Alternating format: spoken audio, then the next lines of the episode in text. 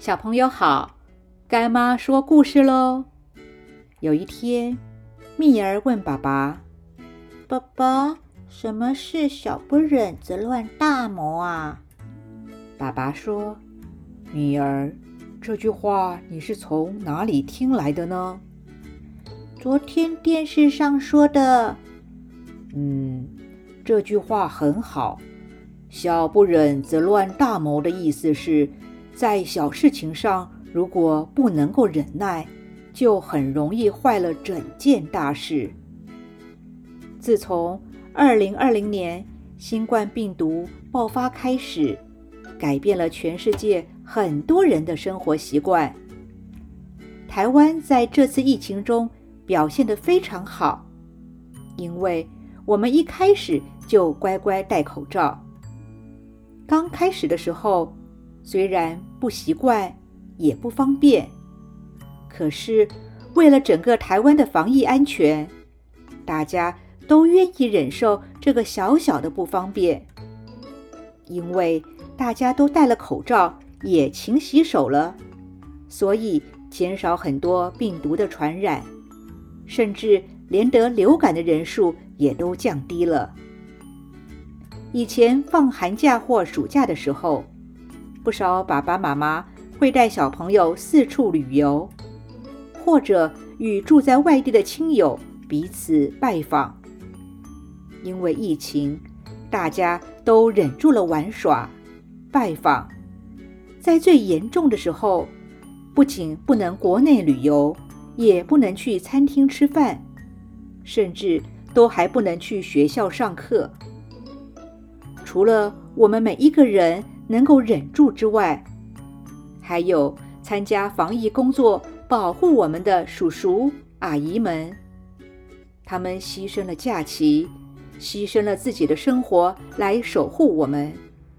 真的要感谢很多人的牺牲忍耐，如果没有忍住，台湾那么小，有那么多人，后果将是无法想象的。还好大家都忍住了，否则就会是小不忍则乱大谋啊。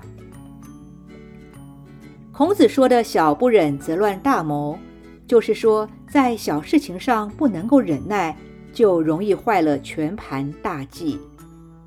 现在干妈问你，生活中有没有小不忍则乱大谋的例子呢？我们生活中有不少小不忍则乱大谋的事，像是骑机车，为了抢时间，不愿意等待，于是逆向行驶，最后造成车祸。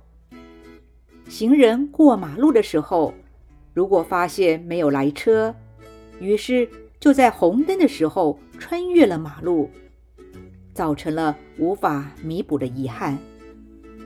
还有的人因为彼此一言不合就大打出手，最后纷纷进入了警察局。也有的人想要减肥，却又一直忍不住食物的诱惑，最后还是后悔莫及。卢梭说，忍耐是痛苦的，但是它的结果是甜蜜的。其实忍一时风平浪静，退一步海阔天空。现在的人比较受不了气，受不了诱惑，受不了被激怒，甚至觉得对方骂我，我就要骂回去，这样才公平。生活中，小忍是修养，大忍是智慧。很多时候逞口舌之快是于事无补的，但是如何要分辨该忍还是不该忍，那就需要智慧来解答了。所以莎士比亚说，容忍是最大的智慧。最后我们要彼此提醒，生气时一定要学会克制和忍耐，用智慧来化解。或者从一数到一百，数完之后再想想自己该说什么，该做什么。